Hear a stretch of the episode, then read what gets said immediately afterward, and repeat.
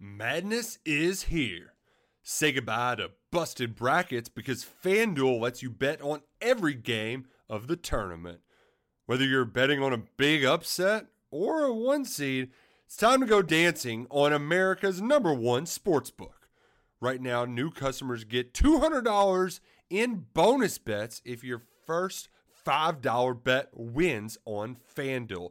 That's 200 bucks to use on point spreads money lines. You can even pick who's going to win it all. Just visit fanduel.com slash on three and bet on college hoops until they cut down the nets. Must be 21 and older and present in select states. First online real money wager only. $10 first deposit required. Bonus issued as non withdrawable bonus. Bets that expire seven days after receipt. See terms at sportsbook.fanduel.com. Fanduel is offering online sports wagering in Kansas under an agreement with Kansas Star Casino LLC. Gambling problem? Call 1 800 Gambler or visit fanduel.com slash RG in Colorado, Iowa, Michigan, New Jersey, Ohio. Pennsylvania, Illinois, Kentucky, Tennessee, Virginia, and Vermont. Call 1 800 Next Step or text Next Step to 53342 in Arizona 1 888 789 7777 or visit ccpg.org slash chat in Connecticut 1 800 9 with it in Indiana 1 800 522 4700 or visit ksgamblinghelp.com com in Kansas, 1 770 STOP in Louisiana. Visit mdgamblinghelp.org in Maryland. Visit 1 800 gambler.net in West Virginia or call 1 800 522 4700 in Wyoming. Hope is here. Visit gamblinghelplinema.org or call 800 327 5050 for 24 7 support in Massachusetts or call 1 877 8 HOPE NY or text Hope NY in New York. With lucky landslots, you can get lucky just about anywhere. Dearly beloved, we are gathered here today to. Has anyone seen the bride and groom? Sorry, sorry, we're here. We were getting lucky in the limo and we lost track of time. No, Lucky Land Casino, with cash prizes that add up quicker than a guest registry. In that case, I pronounce you lucky. Play for free at LuckyLandSlots.com. Daily bonuses are waiting. No purchase necessary. Void where prohibited by law. 18 plus. Terms and conditions apply. See website for details. Okay, we are rolling, so you can start whenever. All right. Welcome back to the Balas and Skene Show, the Wolverine.com podcast, following Michigan's 31 to 7 win over Rutgers, which is probably just about the score most people would have predicted who had watched this Michigan and Rutgers series over the last few years. And we were close. I think Skene, maybe you finished third or so this week in staff picks. So congratulations on that uh, after winning one of the first two weeks. But hey, here's the thing, man.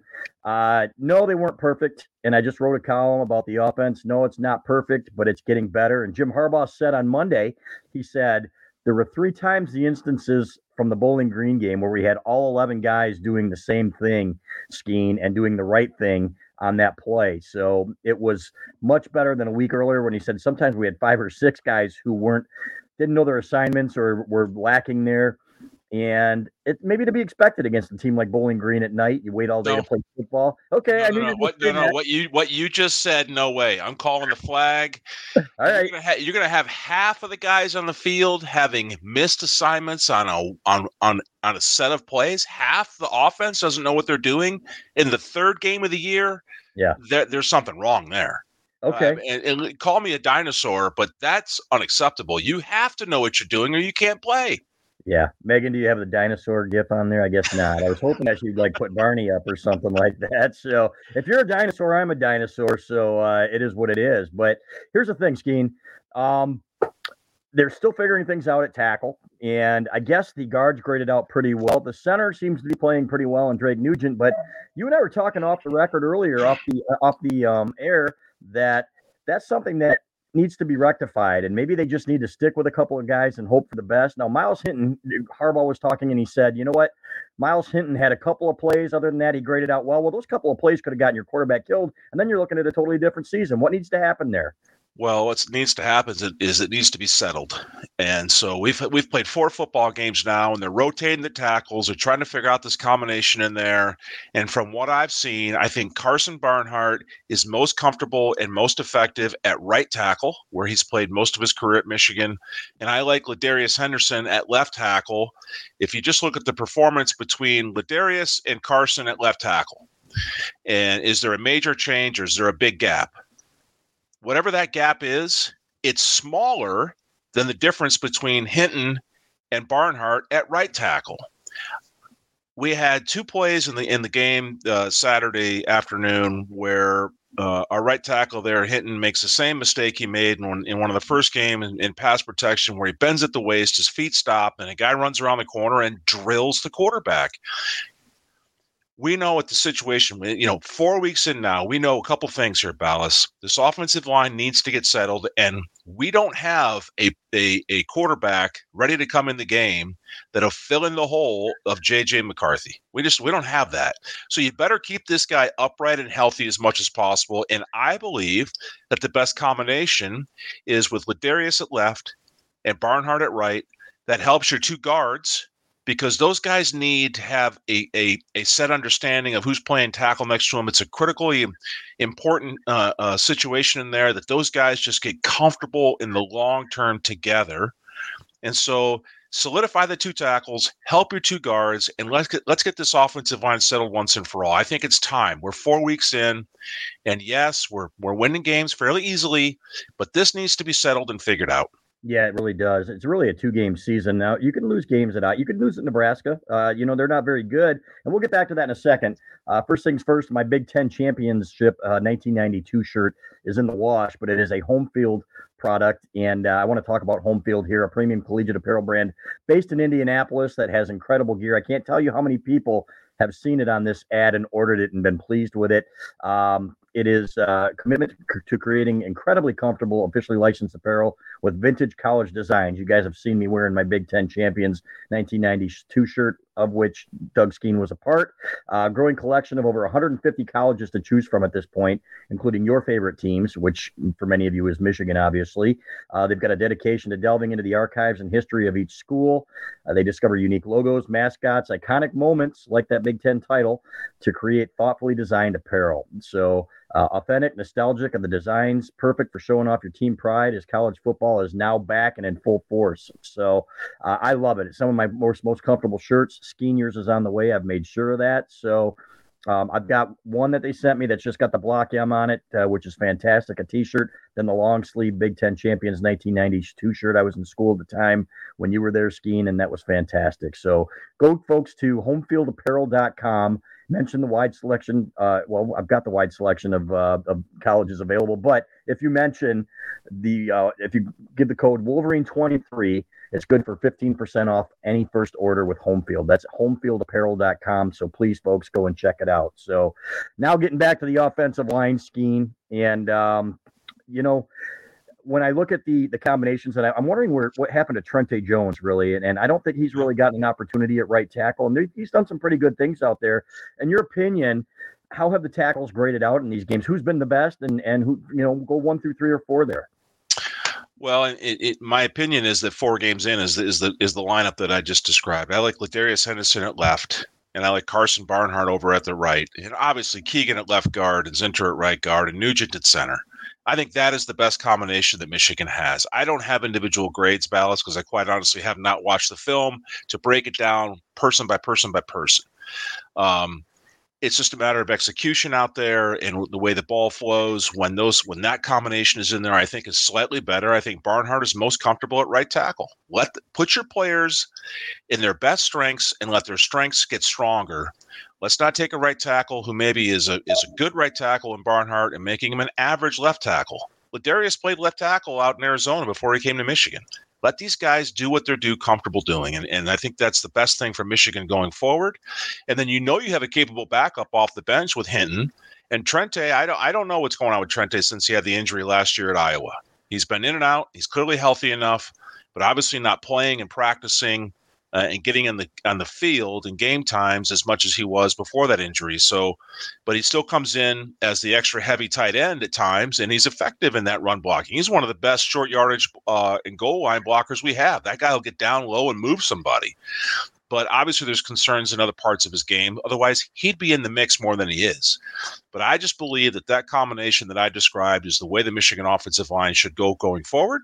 But I'm not Sherrone Moore. I'm not Jim Harbaugh, so they'll make the final decision. I just think one thing for sure: just let it be settled. Let your right. starting five play and let them get in there and understand that this is the group that needs to get ready to go and make this run for this this this conference championship and then beyond. I think it's important now, four weeks in, week five, going on the road. Let that thing be settled. And let's be clear, it's not just their fault that the run game isn't what it has been the last couple of years. The running backs, I think Blake Corum, I've said it many times, is head and shoulders above Donovan Edwards as a between the tackles guy.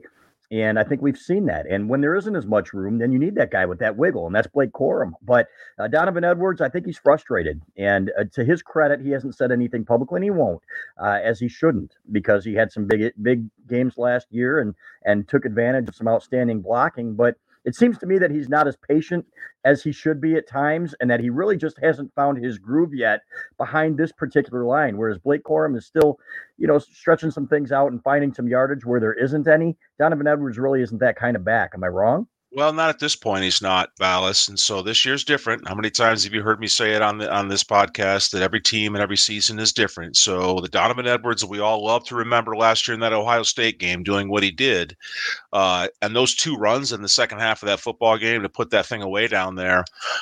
That center at that time, Oluwatimi, was really, really good. And no disrespect to Nugent, uh, who's playing center this year, but he's not Oluwatimi yet in the middle of that offensive line. There are some plays just the other day against against uh, uh, Rutgers where Nugent has turned to the sideline and he's not getting the push and he's not sealing like Oluwatimi did with regularity. And so when that happens and Edwards is in the backfield, some of his some or most of his cutting lanes or his running lanes are gone. If you got a lineman at the line of scrimmage who's just twisting and he's not getting movement off the ball and moving somebody it's not it's, you know the best way i can describe it is blocking out in a basketball court yep. versus someone moving someone against their will. There are two very different things. And so we haven't had as effective clean one-on-one blocking I think our combo blocks are decent at times for sure, but our one on ones, I see a few too many stalemates with no movement, and I see some positional blocking or boxing out as opposed to moving some people. And I think that hurts the effect the effectiveness of a Donovan Edwards or Blake Corum. But I agree with you that right now the better back is Corum. He is finding some of the creases, and at times it looks outstanding. Yeah. There was a play. There was a play against Rutgers where uh, they had pulled the backside guard. Zinter was coming there. That the offense was running right to left on the television screen there, and Zinter comes out to kick the defensive end. That defensive end pinches down inside, which calls for Zinter to then log block it and seal it to the inside, which he did and did very well. And the tight end comes around right off of his butt cheek, and and at the same time now Edwards is following. He's following. He's seeing this, the tight end is now taught to kick the inside number of that defender, and the tight end went to do that. I think it was Loveland that did it, and he got the inside leverage. And that's the cue for Edwards to cut inside of that tight end block, but he didn't. Edwards tried to run it in high gear and run to the sideline, which that defender simply fell right off of Loveland's block and went out and made the tackle for a, a, yard or no gain. Where if he would have just taken another step of patience and cut it inside, there was five, six, seven yards, and maybe a first down in that run. Those yeah. are the tiny little things. And the in one example of many where we, we talk about Edwards having some patience and letting this offensive line block and develop. And that was a basic, you know, 47 G play. You block down the left side, pull somebody from the back, and get off into the crease, and here we go. Yep. So, but Corum, Corum is better at right now, and Edwards needs to find a way.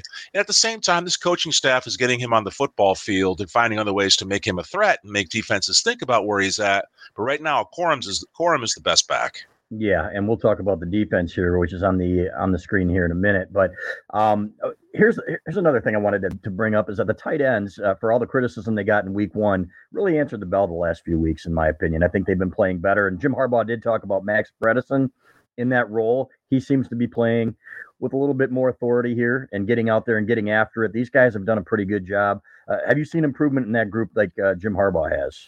Well, I think the running game has come along and gotten a little bit better consi- consistency here in the last couple weeks versus the first two. So the answer is yes. And there are, the tight ends are a critical part of this rushing offense because they do so much pulling and they kick block and they log block or they come around for a front side linebacker and basically an ISO play. Imagine, you know, back in the in the old day, Balas, you'd have a fullback that would isolate the front side linebacker coming out of the backfield. Well, now you're doing the same thing with a tight end from the backside, maybe in motion or a pulling motion coming across the formation. It's the same idea. It takes a certain level of toughness, a certain level of grit to come around there, full speed, turn the hips, get up square to the you know the end zone, and drive your nose right through somebody's chest. So they have to get better at. It. They don't have a choice, and we have seen some improvement. Is this rushing offense where we want it to be? Balas, where do you think we are nationally? NCAA stats. I love this little website that I go to and I check it. The University of Michigan rushing offense after the Rutgers game is now ranked 49th in the nation. Are you talking about yards per play? Are you talking about yards per game? Yards per game. Okay. Total yards per game, 49th in the nation. Uh, after the Bowling Green game, we were 68th. Right. Now we've, we've moved up to 49th. So, okay. Well, I guess that's better, but it's not where we wanted it to be at this point, knowing the quality of the offensive weapons that we had coming into the game. We rushed for 201 yards against Rutgers, 201. The quarterback had 51 of those yards Yes, on his did. Own. And so 150 yards rushing against Rutgers, I would have expected more. Now, let me be careful here. This football team is winning games big. The defense is outstanding. They're ranked number three in the nation right now, and they were number two in the nation after Bowling Green. Still, top five defense, pretty doggone good. But this offense, with all the all the parts and pieces that it had, we certainly didn't expect them to be middle of the road in rushing and passing four weeks into the season. And that's where we start going, okay, come on, fellas, we should see more than this. We should, you know, have a more effective offense. And yes, we have an outstanding quarterback who's had one bad game. We got two quality backs. We got a good offensive line. It's time to start dialing this thing in and putting the putting the pedal to the floor and doing what we know they're capable of doing. Yeah. One thing I do want to add, though, if you look at the advanced metrics now, if you look at yards per play, okay, and I think that's a pretty good indicator of, of an offense as well. Michigan is 12th nationally, and that's not bad. Seven yards per play. Now, a lot of it's hit and miss because, as Jim Harbaugh has said, you've got a lot of inefficient plays as well in the running game.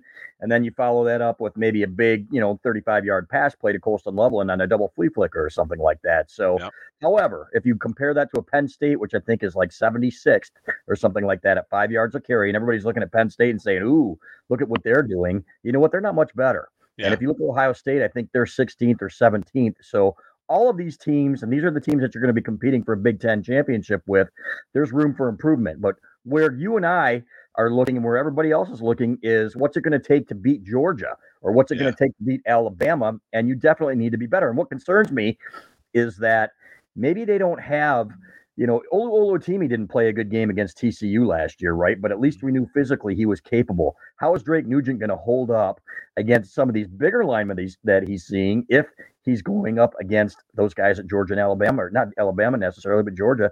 Uh, to me, that's a concern. Should I be concerned? I know it's a leverage game scheme, but there's something Yeah. to be said for girth in there. Well, you, ha- you I think I think a smart coaching staff always looks at your matchups, and, and Nugent physically isn't what Oluwatimi is. They're just not as tall, they're not as wide, they're not as long, etc. So if you know you've got a deficiency in a matchup there, you've got a 345 pound defensive tackle, and you don't you don't want to set your center up in a one on one, and and give him and give him a bad position to be in. So you know you can run certain combination blocks in there, get a guard in there to help, and now you can handle that you know much better. So that's one thing that a coaching staff can help out and look for look for in there at any time. And you can do some different things schematically. If you got a, a particular defensive tackle that's causing you problems, you can trap him, you can backside cut him, you can do all kinds of things to slow that guy down. There's ways for offensive linemen to make a guy think twice about jumping in the gaps. And Michigan can do that, and Nugent is more than capable of doing all those things. The kid's played a lot of good football before he got to Michigan. He's played good football while at Michigan. We just need to settle in and fix a couple of those basic things. And if it means that Sherrone Moore and the offensive staff need to say, hey, let's watch for this matchup, make sure we get out of it, tell your quarterback to go opposite, call a different play in there so we have the best running lanes possible when you are coming to do a run at the line of scrimmage. Balas. Do you remember a couple of years ago when I used to track a few metrics and I used to, you know, the things that we used to track years ago for the effectiveness of an offensive line. Tackles for loss allowed, no gain plays, QB pressures, sacks, and QB hits. Right. So I decided, okay, I'm going to start doing this for the Big Ten Good. season. All right. So tackles for loss allowed against Rutgers, zero. It's really, really good, right? You want that every time. That's what the number should be. Plays for no gain, three. These are rushing plays for no gain, three of them. All right. QB pressures. This is not so great. Seven. I had Mm. seven pressures on the quarterback, hits on the quarterback, seven. Can't Mm. have that. And sacks, two. So, you know, you know, you remember, you remember the rule, Balas. Who's allowed to touch the quarterback? touches the no one. Right. No one touches the quarterback ever. So that has to be cleaned up. And so we'll keep track of that as these games go on here, and we'll see if those numbers get better or worse as the week by week goes through. But it's pretty simple uh, when you look at those those those expectations for how effective an offensive lineman can be, which is don't don't make the big mistake. And you need to be moving people. Certainly, as we get port, you know, into now the middle part of the season, doesn't I don't care who the opponents are. You need to be moving people off the line if you want to be where we where we think this team can be at the end of the season. And Rutgers is solid defensively. They're not the standard. They are good and they're well coached. Uh, did they do some things up front that you saw that were uh, pretty intricate, or was it basically No. straightforward meat and potatoes? No, I didn't. I didn't see anything outside the normal tackle end twist. Maybe a tackle and those twists. You bring a linebacker. There was nothing exotic there.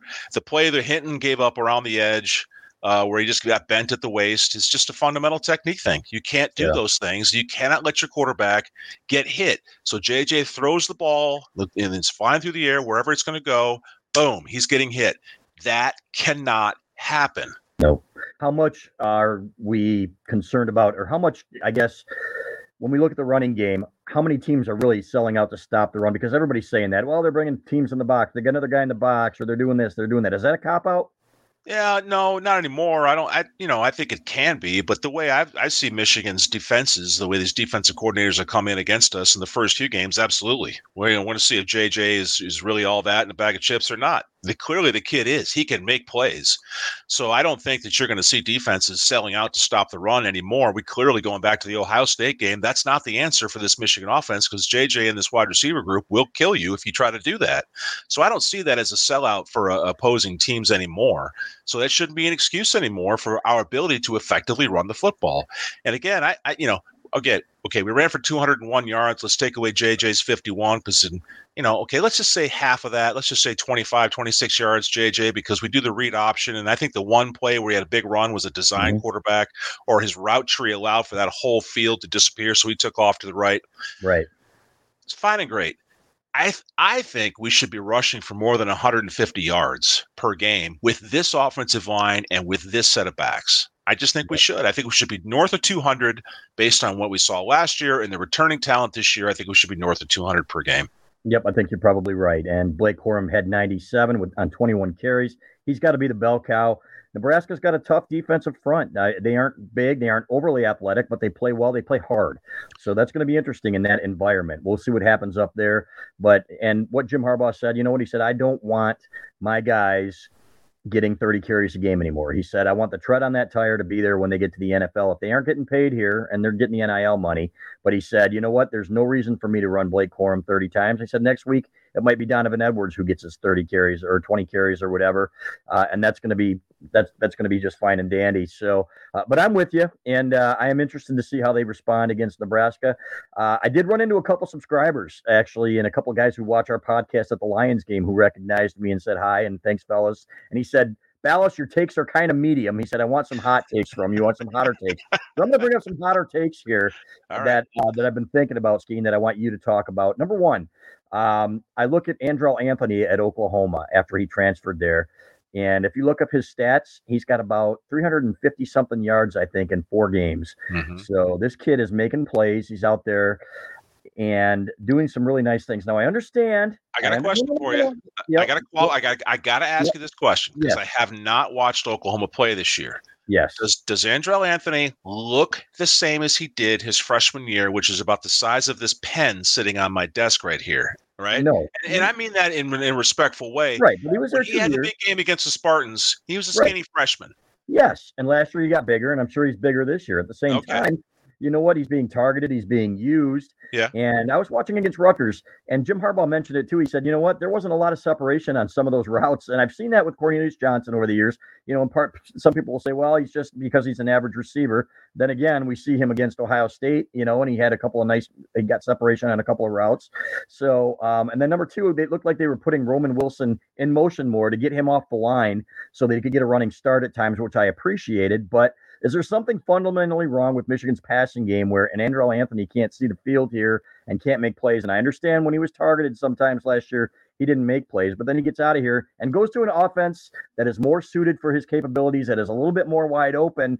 Uh, but it bugs you to see that a kid go somewhere else and tear it up. Certainly certainly fair questions like wait a minute how can he go do there go there and do this? Why couldn't he do have done it here? Well that second season that he had after his big season the, the big game up at michigan state a couple years ago i don't know how many times a kid got hit in the face with the football and dropped it right? Yeah, sure. and he wasn't entirely open and free and i didn't see a big physical difference between him as a as a sophomore from what he looked like as a freshman. Oftentimes you, you're at the games all the time you see these guys i can even see it on television you're like, holy crap, that kid had a great offseason. Look at how much bigger and stronger he is. You can look at the roster and say he's gained weight. Obviously, he's put on college football performance, strength, and, and conditioning on his body. I didn't see that from An- Anthony in year number two. And so, somewhere in there, the kid decides to leave. He's going to go to Oklahoma, hit the big fat reset button.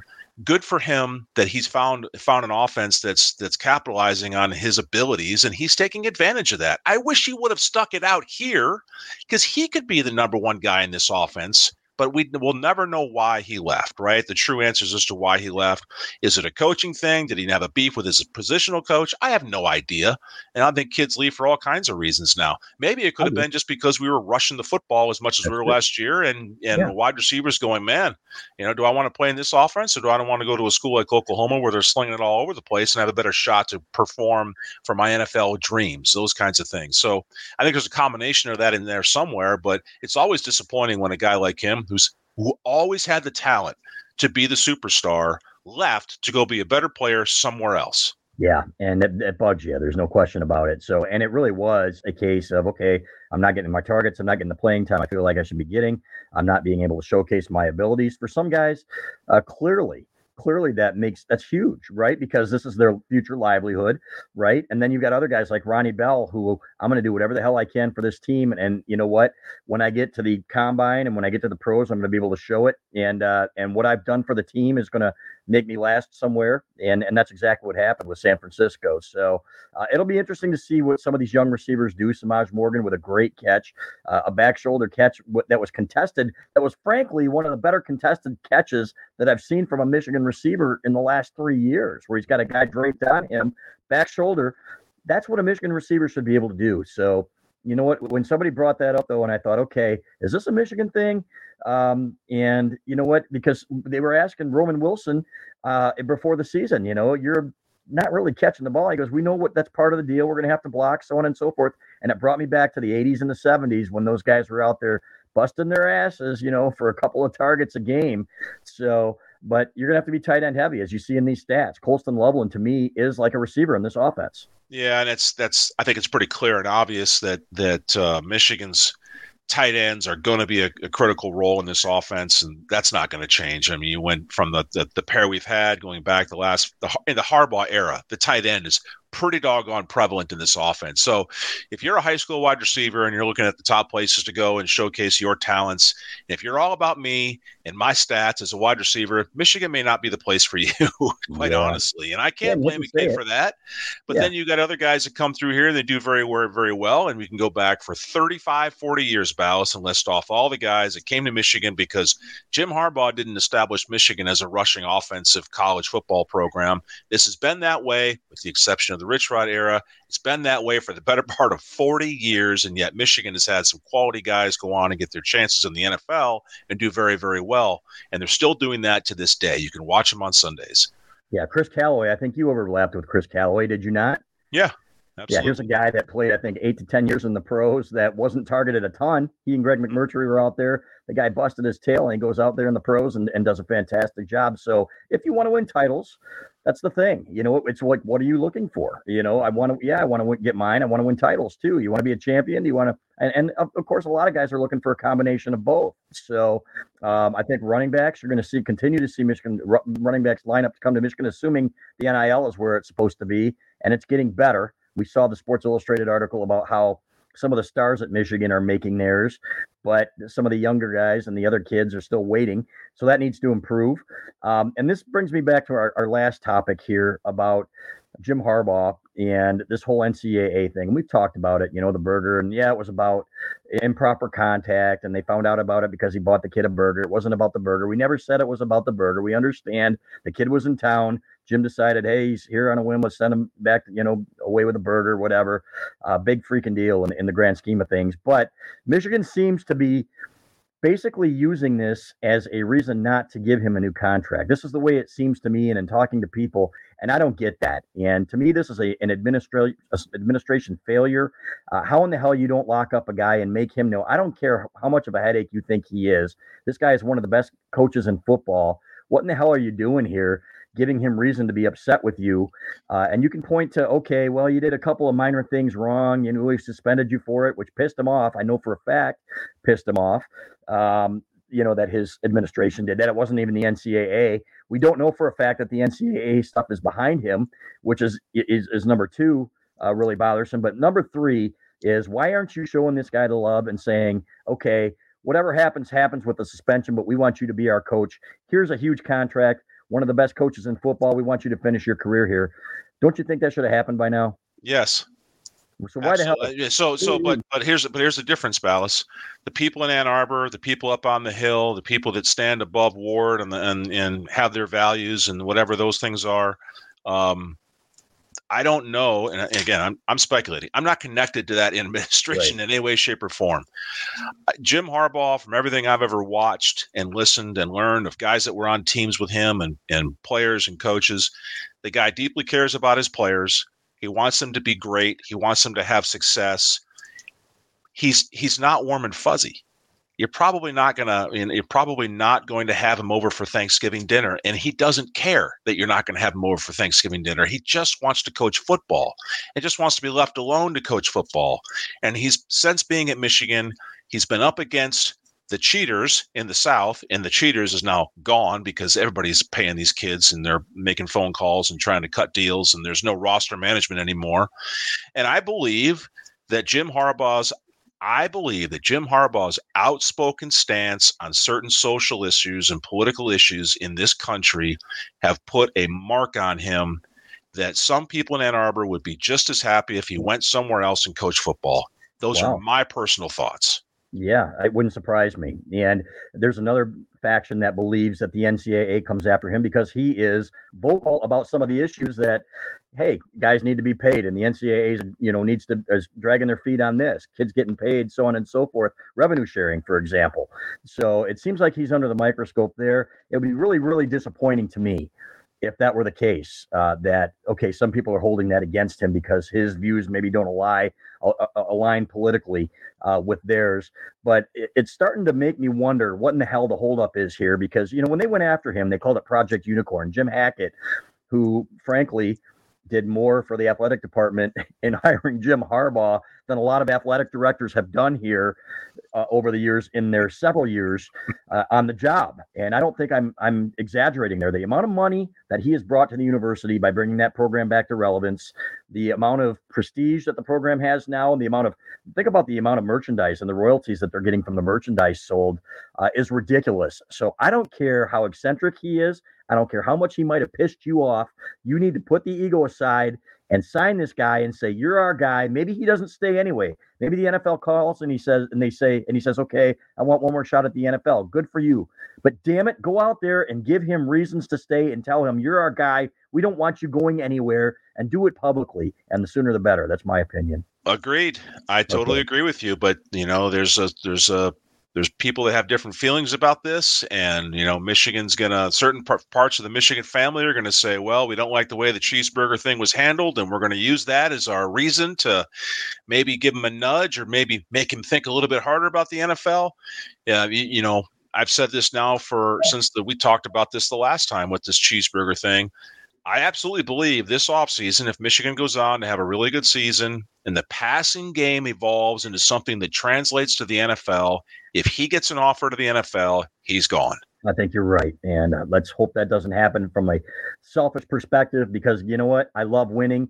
And if you are arrogant enough to think that, okay, we can plug in this guy, and as good as these assistant coaches are, Jim Harbaugh is one of the best coaches in the country at any level, and he's proven that. Number two, you saw what happened with Rich Rodriguez and Brady Hoke. No, you cannot just go out and plug somebody in, the hot name or the guy who loves Michigan. He's got to be a damn good football coach, too, especially in this climate. You've got that don't mess it up. So that's all I got to say about that. Hopefully that's a hot enough take for those fellas at the Lions game, and uh, and hopefully I don't get in too much trouble for saying that. People aren't pissed off at me, but you know what? You got to tell call it like you see it. So we'll see what happens. But writing a column on that on Wednesday, folks. You can read about it there as well at thewolverine.com. But we appreciate you being with us, Doug Skene, Michigan's former All Big Ten offensive lineman. Please like and subscribe to our podcast here at the Skene and Balas Show. I'm going to throw you a bone here today, Skene, so, because you deserve it. And uh, but we'll see you next week. Go blue. Madness is here. Say goodbye to busted brackets because FanDuel lets you bet on every game of the tournament. Whether you're betting on a big upset or a one seed, it's time to go dancing on America's number one sportsbook. Right now, new customers get $200 in bonus bets if your first $5 bet wins on FanDuel. That's 200 bucks to use on point spreads, money lines. You can even pick who's going to win it all. Just visit fanduel.com slash on three and bet on college hoops until they cut down the nets. Must be 21 and older and present in select states. First online real money wager only. $10 first deposit required. Bonus issued as non withdrawable bonus. Bets that expire seven days after receipt. See terms at sportsbook.fanduel.com. Fanduel is offering online sports wagering in Kansas under an agreement with Kansas Star Casino LLC. Gambling problem? Call 1 800 Gambler or visit fanduel.com slash RG in Colorado, Iowa, Michigan, New Jersey, Ohio. Pennsylvania, Illinois, Kentucky, Tennessee, Virginia, and Vermont. Call 1 800 Next Step or text Next Step to 53342 in Arizona 1 888 789 7777 or visit ccpg.org slash chat in Connecticut 1 800 9 with it in Indiana 1 800 522 4700 or visit ksgamblinghelp com in Kansas, 1 770 STOP in Louisiana. Visit mdgamblinghelp.org in Maryland. Visit 1 800 gambler.net in West Virginia or call 1 800 522 4700 in Wyoming. Hope is here. Visit gamblinghelplinema.org or call 800 327 5050 for 24 7 support in Massachusetts or call 1 877 8 HOPE NY or text Hope NY in New York.